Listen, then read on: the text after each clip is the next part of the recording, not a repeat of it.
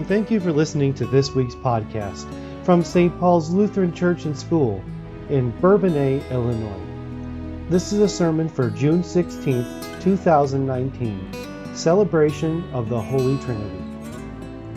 The sermon is entitled God's Name on You and is based on Numbers 6, 22 through 27. It was preached by Pastor Carl Koeppen.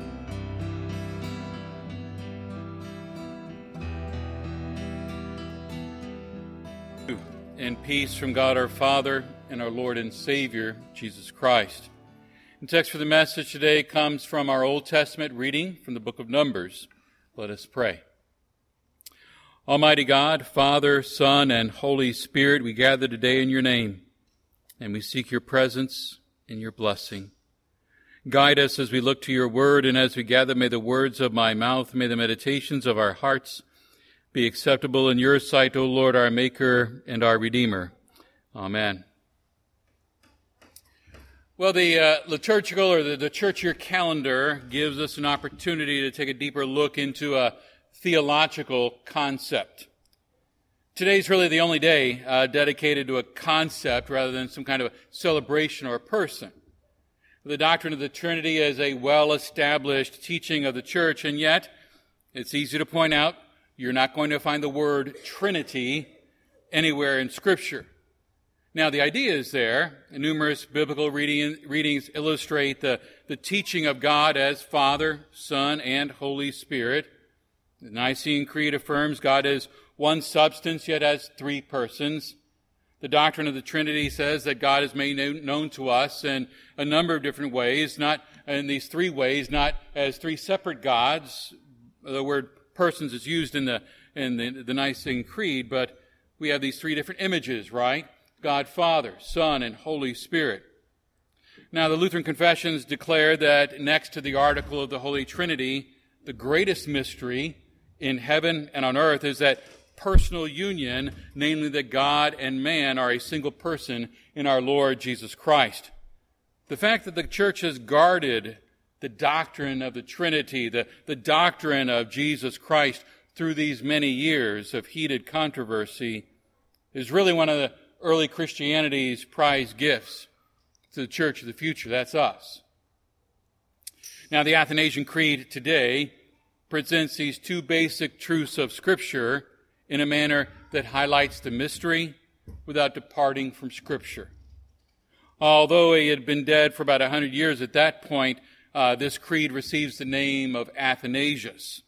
Athanasius, uh, because he was uh, the, the, foremost fighter uh, for the truth that Jesus Christ is true God, proclaiming the absolute necessity of the Son becoming fully human in the person of Jesus Christ. Now, Martin Luther knew and cherished this creed, and maybe it's that influence that moved our uh, Lutheran forefathers to include it in the Lutheran confessions along with the apostles in the Nicene Creed. It reminds us of that unity of faith together, along with the early Christians and with all believers in the holy Christian church. Now, for our benefit and testimony to the world, we cannot make that confession uh, too often that God is Father, Son, and Holy Spirit. The only true God and God's only Son took on our human nature to himself in the person of the God man, Jesus Christ, so that by his death on the cross, he might wash away the sins of the world. So let us look at this Trinitarian nature of God using our Old Testament reading today of a familiar passage of Scripture to us. The Lord bless you and keep you. The Lord make his face shine upon you and be gracious unto you. The Lord look, turn his face toward you and give you peace. Now, I don't know if, if your mom did it, uh, but when I went on uh, camping trips or events as a Boy Scout, uh, my mom had the tendency of, of putting my name on all my clothes. Okay? Show of hands. Whose mom did that? Anybody? Anyway? Oh, come on. All right. All right. Uh, uh, made me feel bad here. Uh, sometimes people go overboard with that, though, too, don't they? Uh, putting their name on everything that they own. In the reading from Numbers today, we're reminded that God, in a sense, puts His name, has written His name on us. He has made us His own precious possession, We're reminded of this as we hear his name at the beginning of the worship service or at the proclamation of the forgiveness of sins because of Jesus. Uh, we're reminded of this at the end of the worship service when we hear that benediction. Each Sunday we receive the blessings of that triune God, Father, Son, and Holy Spirit. It's a reminder of all that we have and all that we are as believers in the triune God, namely, that God has put his name on you. His name protects, his name means grace, his name gives peace. One of the first things we think about is that God's name means protection.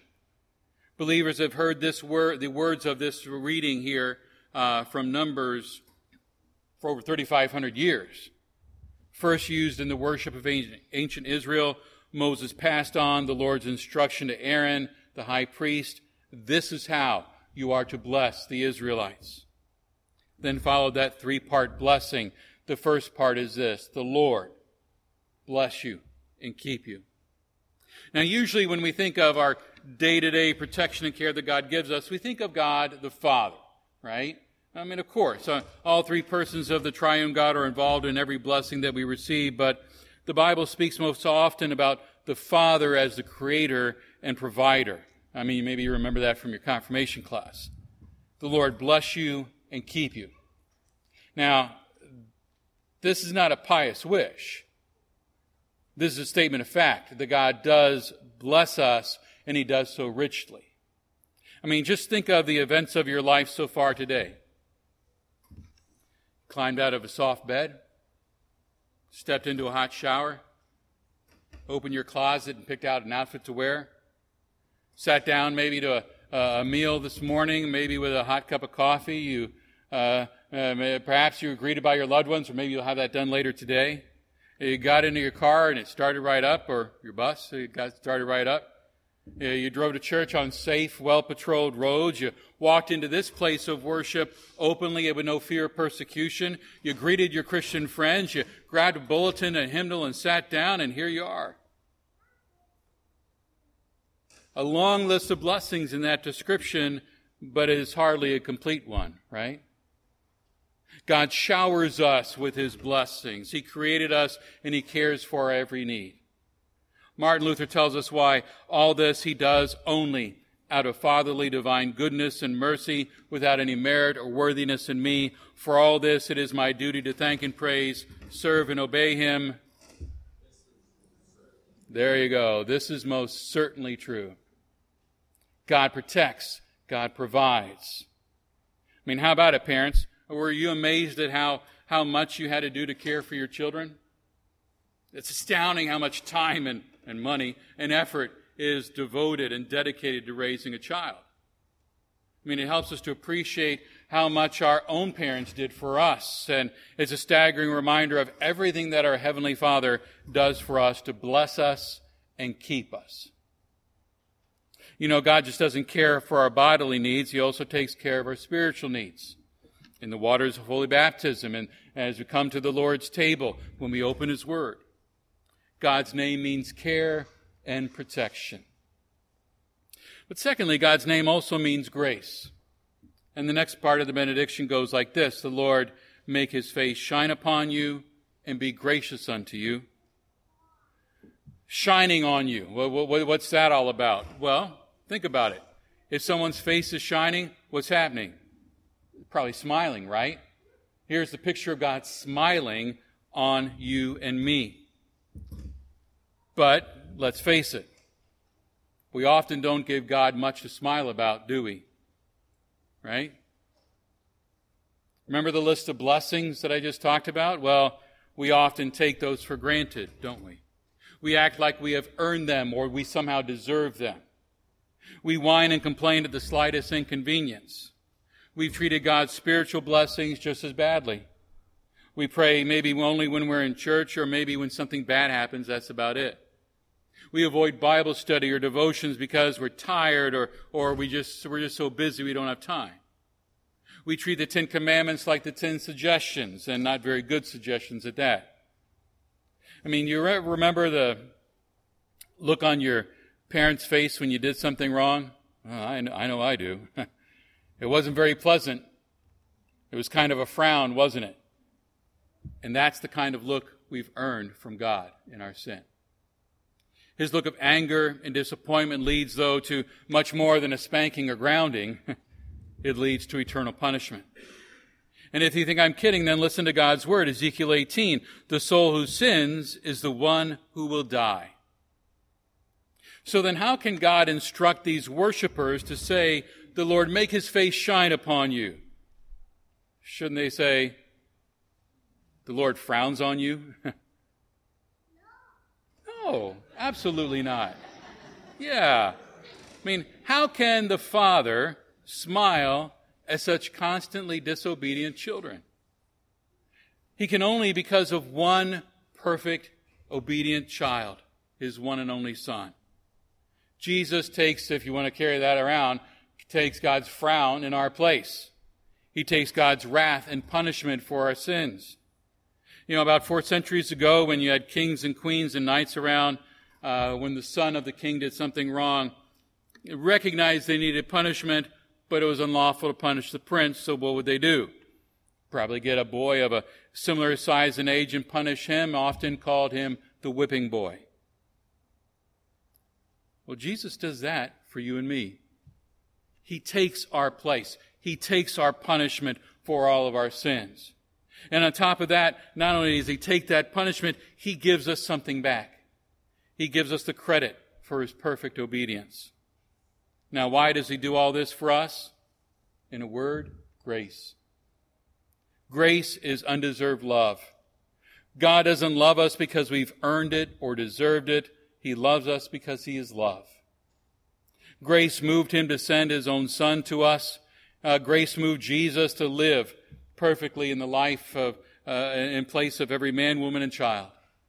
Grace moved Jesus to die in place of this world full of sinners. Grace moved Jesus to rise on the third day in proving that victory over death and the devil.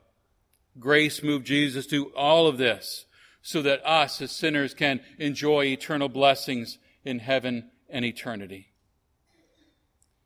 What Jesus earned for the whole world, God gives to you and me personally. How? Well, for the answer to that, we need to look to the third person of the Trinity, God, the Holy Spirit. In Him we receive peace, and that's the third part of this equation. Because Jesus has earned salvation for the whole world, but it's God, the Holy Spirit, that brings that salvation to us as individuals. The third part of the benediction, the Lord turn His face toward you and give you peace. You know, God, the Holy Spirit, looks on us as individuals giving us that gift of personal faith, that trust in Jesus as our Savior. He implanted that faith in your heart and mind through the miracle of holy baptism. Through the Word and Holy Supper, uh, He continues to nurture and grow what He has planted. How precious this gift is, for without the gift of faith, we can have no peace. Imagine for a moment that you are in uh, deeply in debt creditors calling you constantly, wanting to collect their money, and, and you look at everything and there is no hope of ever paying them back. And someone comes along and says, well, I, I just put a million dollars in your checking account, go and pay off your debts. Now, what will that million dollars do, or will that million dollars do any good if you don't believe it actually exists? No. If you don't, if you don't think it's there, you're not going to bother with it. It's just going to sit there. That's all it will do. Because you'll never use it to pay off the debt. You'll never know the peace of mind that comes from being debt, debt free. Not because the money wasn't there, but because you didn't believe it was there. The same is true when it comes to our spiritual debt. Our sins put us in a, under a mountain of unpayable debt and Jesus spends his precious blood and pays off that debt in full, we can't have any peace until we know, believe, and trust that debt is paid. And that is where God's Holy Spirit comes in. Through word and the sacrament, God gives us the gift of faith. And from that faith flows then the peace that transcends all understanding. By faith, we say, Yeah, I'm a sinner, but God doesn't count that sin against me. By faith, we say, Yes, I am guilty, but for the sake of Jesus, God judges me innocent. By faith, we say, I, I am spiritually in debt up to my eyeballs, but Jesus has paid that debt in full. My friends, that's peace. You know, there are a lot of commercials about debt management services, and usually they have some kind of testimony where someone says, you know, I was in debt and they kept on calling, but now it's under control. I can get on with my life now. Well, that's our story, isn't it? Our debt is under control. In fact, our debt has been eradicated. We have the peace of knowing that our sins are totally and freely forgiven. And now we can get on with life. Now we can really live. We can serve God and, and keep His commandments, not in some kind of attempt to pay off the debt, but rather now as a thank you for Him paying off that debt for us. We can serve one another in love, not because we think we're going to get punished if we don't, but because we want to imitate the love that God has shown us. We can serve and live and love in peace. Uh, maybe, maybe your mom did uh, put your name on stuff when you were growing up, but in the benediction, God places His name on you and me, so that we remember to whom we belong. The triune God has placed His name on you. His name protects. His name means grace. His name gives you peace. You belong to God. You are His own dear child. And because you are, you enjoy all those blessings. This is most certainly true. So go with that blessing on you again. The Lord bless you and keep you. The Lord make his face shine on you and be gracious to you. The Lord look upon you with favor and give you peace. Amen. Please rise. And now may the peace of God that transcends all understanding guard your hearts and your minds in Christ Jesus. Amen. Thank you for listening to this week's podcast from St. Paul's Lutheran Church and School in Kankakee, Illinois. You can find this and other podcasts by going to stpaulslutheran.net and clicking the sermons button at the top of the page. Thank you for listening and God's blessings.